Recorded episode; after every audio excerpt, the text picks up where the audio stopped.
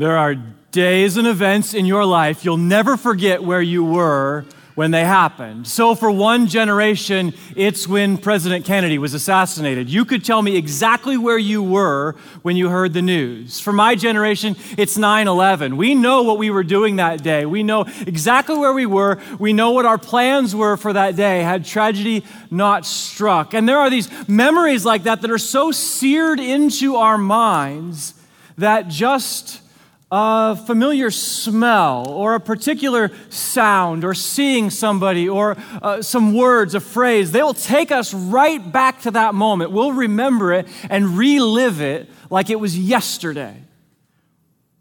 It's not just for tragic things. That happens for fun and exciting memories too. So when I go to a wedding, I flash back, I think back to my wedding, and I imagine the church. I can picture the church and I can hear the people that are there, and I can picture my bride. And when I hear vows being said, I remember saying my vows and how I cried through them like a small child the entire time. Because I was excited, by the way, not because it was a bad thing, because I was really excited. And there's just these moments that are so lodged in our brain that we can go right back there. We, we hear something, we smell something, we see something, and we flash back and relive that moment. So, Jesus, right before he ascends to heaven, this is the last time we'll see him on earth. He has died, he has risen, and he is going to sit on his throne next to the Father. But he does this thing where he causes us to flash back. He speaks these words that take us back in time. And these words, the disciples will hear him speak these words, and they'll immediately go back to the first time they heard him. It was the day that he recruited them familiar words. And his ministry, Jesus' ministry on earth, is going to end in the same place that it began, and it's going to end with the same words that it started with words that the disciples hear in their mind every day, and words that are meant to be etched on your soul and mine for all time, never to be forgotten. Jesus says two simple words follow me. We're going to look at those two words, follow me, today. So if you got a Bible with you, get it out, turn it on, go to John chapter 21. If you're joining us online, run and grab a Bible. John chapter 21. John's in the New Testament. John finishes his gospel. He writes chapter 21 in such a way that we would flash back to the beginning. The similarities between the day Jesus began his ministry and this day in John 21, those similarities are not an accident. Jesus meets a guy named Peter on the shore of the Sea of Galilee, just like he did three years earlier. The, the disciples are, are fishing, and Jesus will tell them exactly where to drop their nets, just like he did three years earlier. They'll haul in so many fish, they don't know what to do with them, just like they did three years earlier. And Jesus will speak the same words as he did three years ago. What I love about this scene is for the first time, maybe in a while, there's no crowd. There's not people clamoring for their time, pushing in on them. There's no miracles. There's no sermon. It's just Jesus and the guys. It's just Jesus and his disciples, specifically Jesus and Peter. And these words will echo through Peter's mind because they're the same words as three years earlier. On that day, Mark records it this way that it all started here. Jesus walked by the Sea of Galilee and he saw Peter and his brother Andrew casting a net into the lake. They were fishermen. And Jesus said, Come, follow me. So, three years earlier, he met a guy named Peter on the shoreline and he offered an invitation Come, follow me. Peter didn't know all that that entailed at the time. He really couldn't. He just knew that there's something about this Jesus guy he really liked. He didn't know that they'd be famous. He didn't know that he'd walk on water. He didn't know that he'd see a dead Lazarus come back to life. There's no way he could know that he'd watch Jesus hang on a cross or that he would run fearing that he would be next. He didn't know any of that. He just knew there's something so magnetic about this guy. I like him. Jesus says, Come and follow me. And at the time when Jesus says that, what he really means when he says, Follow me, is come and see. Peter, just come and see. Just come hang out for a little while. See what I'm all about. Listen to the things that I say. See if it makes sense to you. Just come for a day or two and check it out. And so Peter did. He followed Jesus that day, and he'd been following him for three years. And they're back on the same beach where it all started. And he's in his mind, he's flashing back to that day. Jesus has another invitation. Here's how John records it in John chapter 21. Jesus says to Peter, Very truly, I tell you, when you were younger, you dressed yourself and you went where you wanted. But when you're old, you will stretch out your hands and someone else will dress you and lead you where you do not want to go. Jesus said this to indicate the kind of death by which Peter would glorify God. And then he said to him, Follow me. I imagine those words. When Jesus speaks those words, Peter goes back to that day. It's like a sound or a smell that, that takes you back to your childhood, that reminds you of a specific day.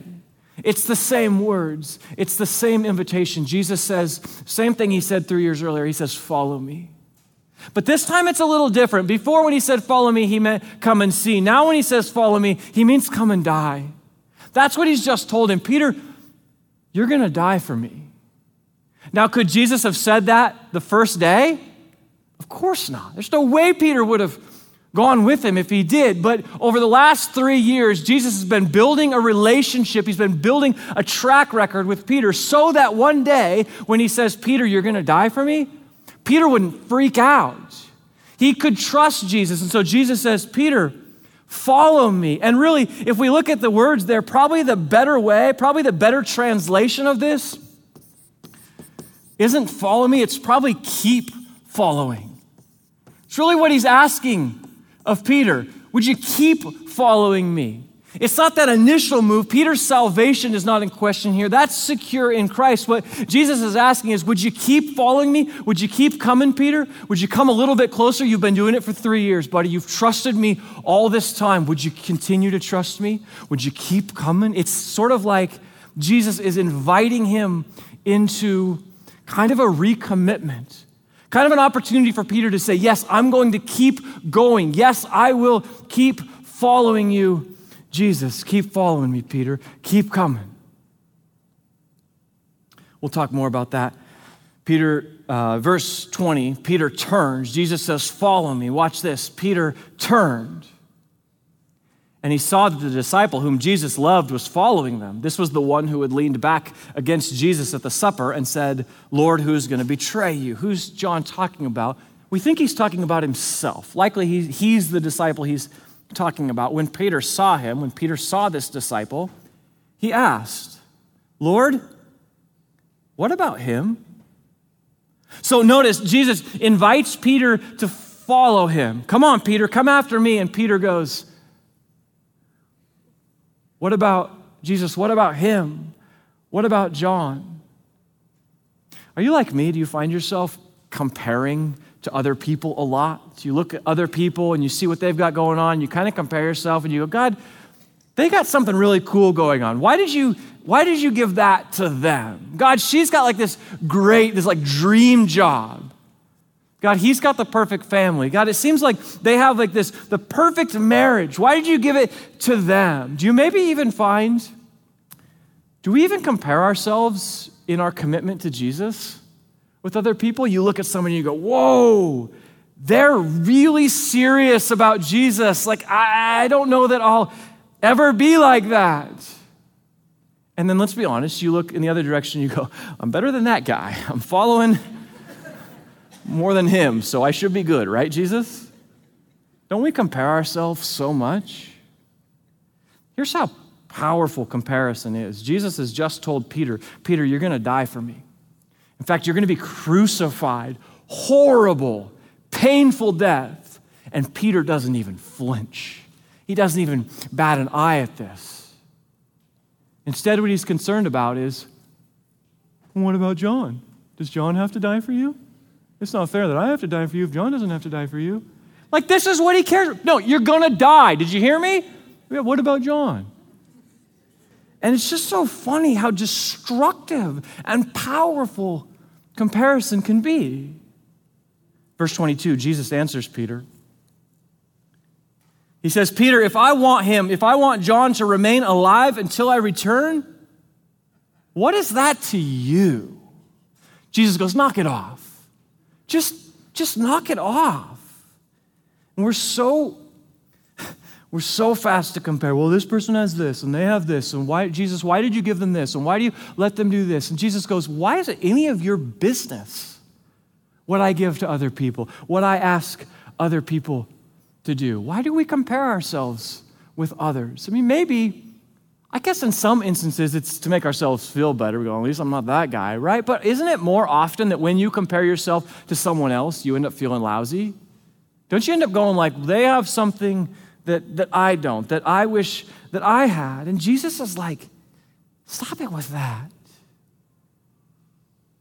Peter's going, I don't want to die if John doesn't have to die. And Jesus goes, All right, listen, listen, Peter, if I could really pull back the curtain for you, you want to know what John's going to have to walk through? Not that it's any of your business. John's going to die alone. Yeah, he's not going to be martyred for the gospel. No, he's going to be rejected by the people who he thinks love him. He's going to die alone as a prisoner, sick and old on an island, all by himself. How about that, Peter? You want that journey? It's just interesting. We only see the outside. We compare ourselves to the outside of what people are going through, right? So there's this great quote. I'm going to mess it up, but it goes something like We compare our behind the scenes with everyone else's highlight reel. We know our brokenness, and we see that side of it. And we only see the polish of everyone else, and we compare. And Jesus goes, Knock it off with that.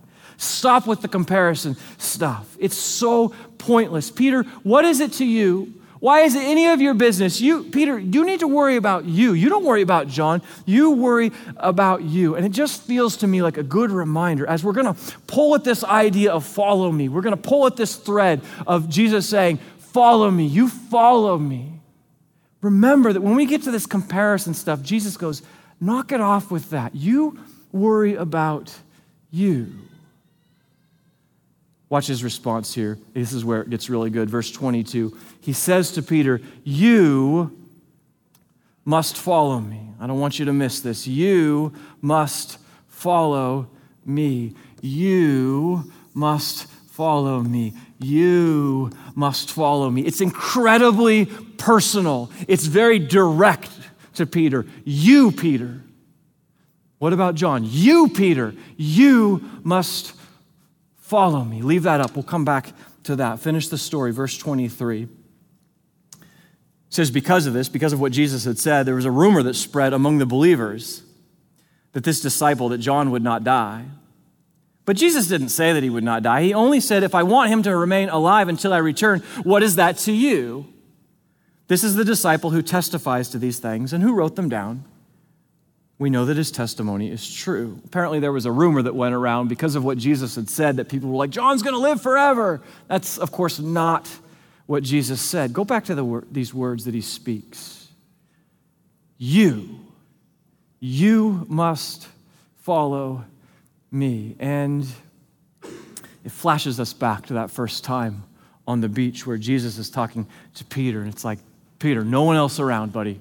It's just you and me. Don't turn around. Don't see what Andrew's doing. Don't look at what John and James are doing. Don't even worry about that. You, Peter, are you going to follow me?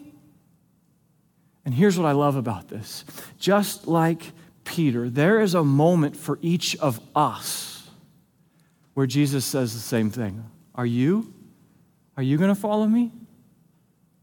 Don't worry about what your friends do. Don't worry about what your spouse is going to do. Don't worry about your kids right now. This isn't about your parents' religion or your parents' tradition. This is just about you. Peter turns around and starts, No, Peter, no. This is about you and me. Jesus is like, just, just us. Don't worry about John. Don't worry about what's going on. You, Peter. Are you going to follow me? And he asks the same question of you and of me. Jesus says, Are you going to follow me? Don't overcomplicate this. You know what it means to follow someone. It means to go behind them. It means to let them lead. It means to, to follow in their footsteps, to go where, where, where they've gone. And Jesus is going, Are you going to go where I've gone?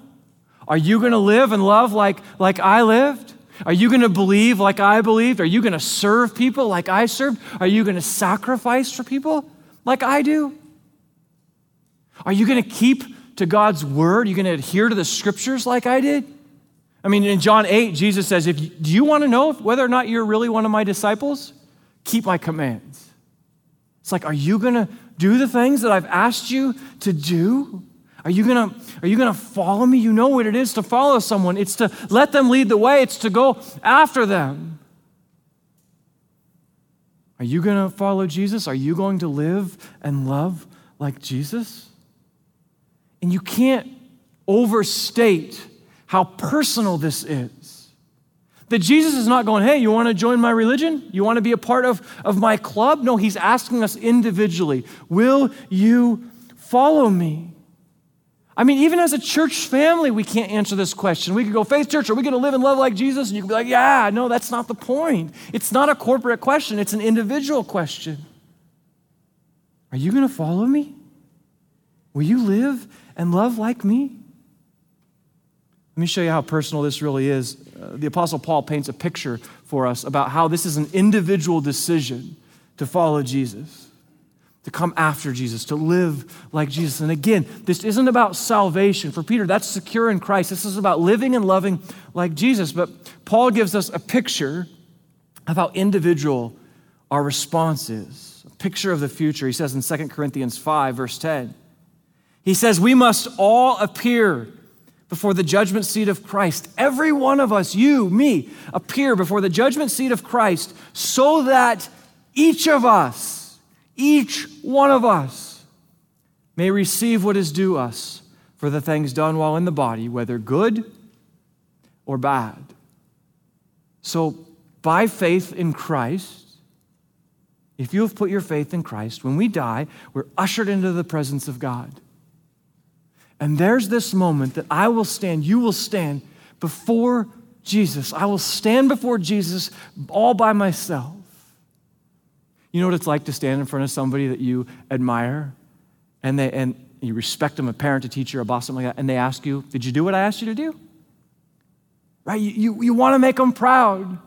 So I'll stand before Jesus by myself someday, just me and Jesus, and I love him so much, and I want to make him proud. And in that moment, here's the thing I don't get my mom, I don't get my dad. I don't get my wife. I don't get a friend. I don't get a priest standing next to me. It's just me and Jesus. And in that moment, I will have either followed Jesus or I will have rejected Jesus.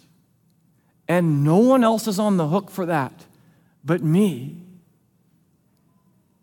And you could hear that. You could hear that as a threat. You could hear that as something scary. Oh, you're going to stand before Jesus one day. But it's not meant to be that. It's meant to be an invitation because when Jesus says, Follow me, what's he really saying? He's saying, Let me lead you.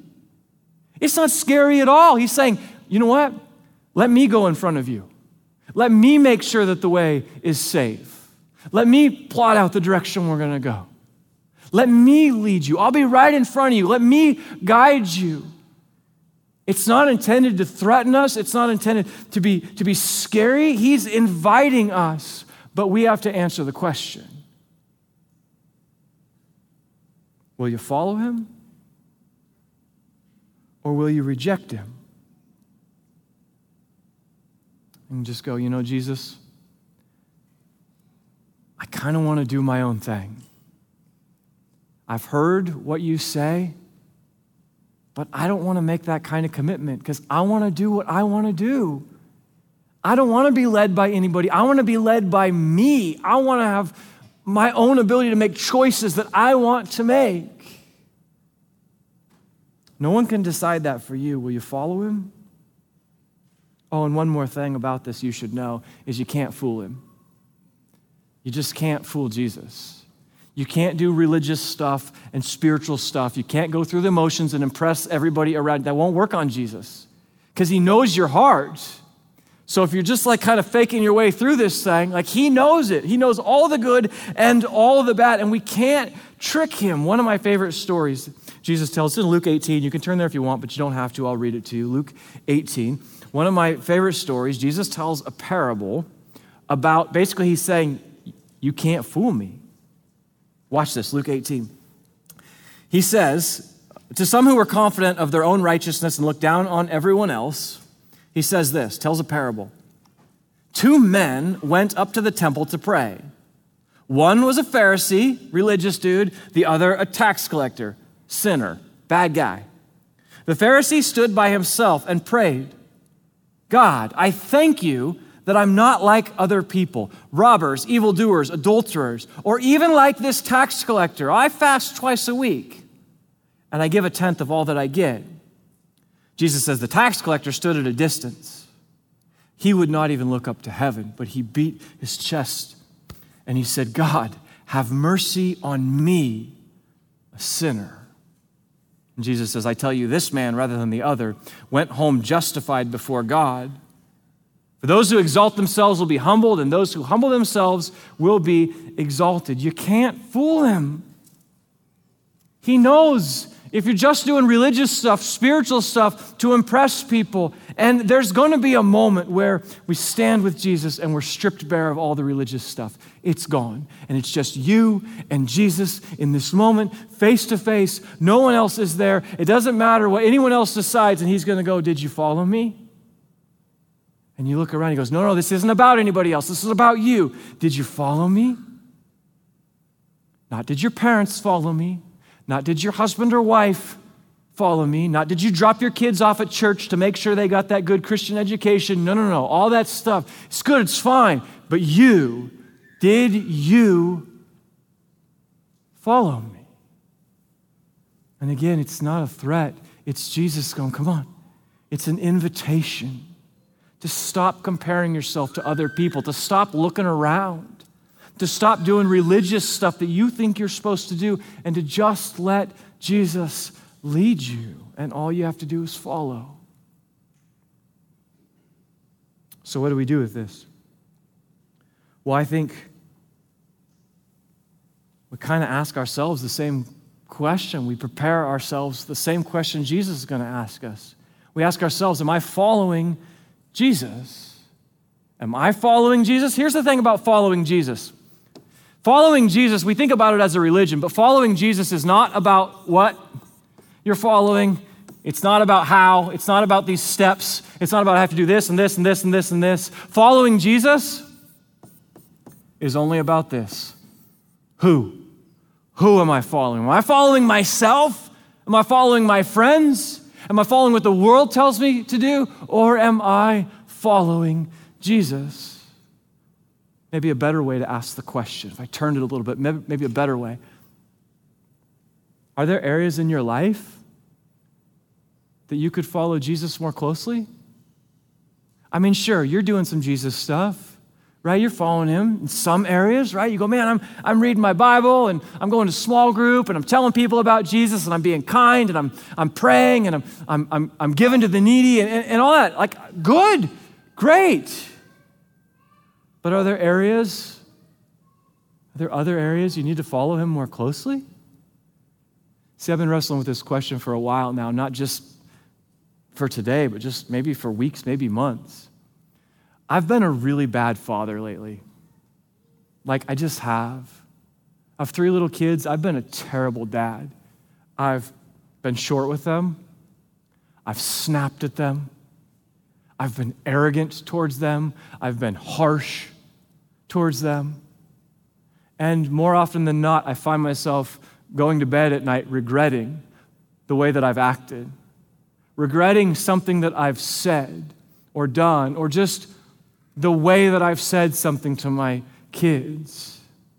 And I've told myself time and again this is the last time you yell at your son. This is the last time you snap at one of your daughters. Tomorrow we're going to do better and it's not working. I find myself stuck in the same patterns over and over again. It's an area of my life I need to follow Jesus more closely. I need to fall on my knees and go, Jesus, would you lead me? Because, Jesus, you're patient and I'm not, and you're gentle and I'm not. And Jesus, you're humble and you serve people. And I'm arrogant and make demands of my kids, and I don't know how to stop. Jesus, would you, would you lead me into a better way of doing this because this isn't working? Do you have some ways that you need to follow Jesus more closely? How about your anger? How about your gossip? How about your anxiety? See, it's just you and Jesus. Nobody else, it's just you and Jesus. There's no pretending. You can't fool him. The invitation is to come closer. It's not threatening, it's an, it's an invitation. Oh, you're angry all the time? Come on, follow me. Come a little bit closer, Jesus says. You have a foul mouth? Follow me. You're a gossip. You're addicted to pornography. Follow me. Let me show you the way. You're not spending time with God. Go, I'm not reading my Bible. I haven't been spending time talking with Him. He goes, Okay, follow me. When it's just you and Jesus, real honest, no pretending, the people around you that just, they're not there. It's just you and Jesus. You can't fool him. Are there areas in your life that you need to follow him more closely? You need to follow his lead. Because, guys, here's the thing for some of us, like, it's time. It's, it's just time. It's time to start letting Jesus lead. You've been angry for too long. It's time to follow Jesus. You've been addicted to pornography for too long. You keep saying this is the last time. It's time to try a better way. You've been a liar and a gossip for too long. It's time to follow Jesus' lead. It's just time. I need to ask Jesus for help to be a better dad. Not tomorrow, not next week, not this school, not this summer when they're out of school and, and we have a little more time to breathe, a little more time to spend. No, no, not acceptable. Today, I need to ask Jesus, it's time today. Jesus, would you lead me? There are areas of your life that you need to fo- start following Jesus' lead and stop following your own. To let Jesus lead you, to stop pretending that you have it all together. Stop comparing yourself to other people. Stop acting like it's religious stuff that's going to save you, that's going to fix you. Stop pretending that you can fix yourself. If you could, you would have by now. If you could stop gossiping, if you could stop looking at pornography, if you could stop lying, if you could stop being angry on your own, you would have already done it. You can't. It's time to say, Jesus, would you lead me? It's time to follow him. Stop worrying about what everybody else is doing. It's you and Jesus and follow him. Watch how John finishes his gospel. Knowing how hard it is to follow Jesus, to let him lead, he finishes his gospel this way, verse 25. He writes, Jesus did many other things as well.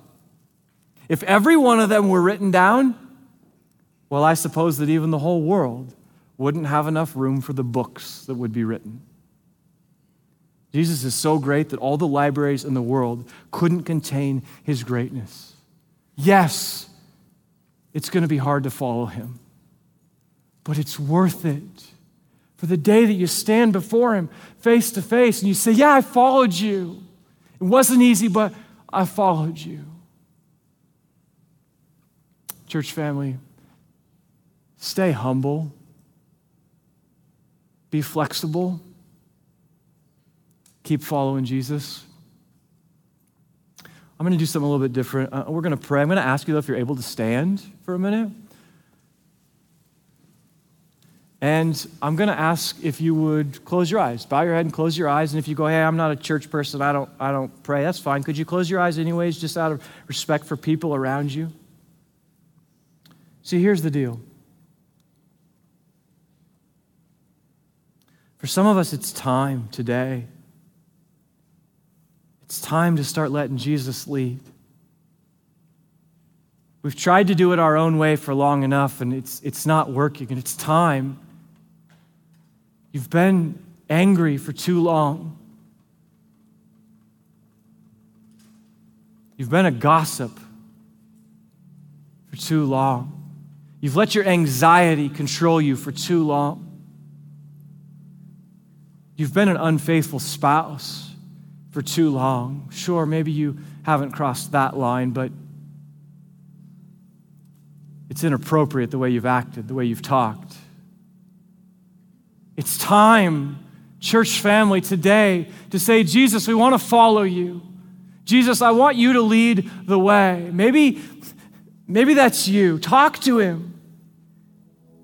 Surrender that to Him. Maybe right now you lift your hands in the air and you say, Jesus, I'm surrendering this to you. I want to follow you right now.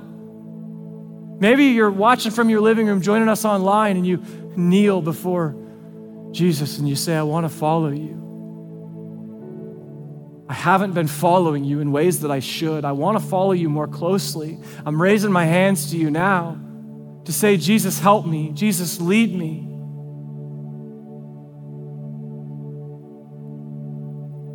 God, thanks that you lead us. Thanks that you're gentle and you're patient with us. And when we try and do things our own way, you don't write us off, you don't throw us out. You say, just follow me. Let me show you a better way. God, you know our struggles, you know our desires, you know every thought in this room, in the chapel, online. You know, you know every cry of our heart, of each individual heart. You know it all. There's no fooling you. You know all the ways that we need to follow you more closely.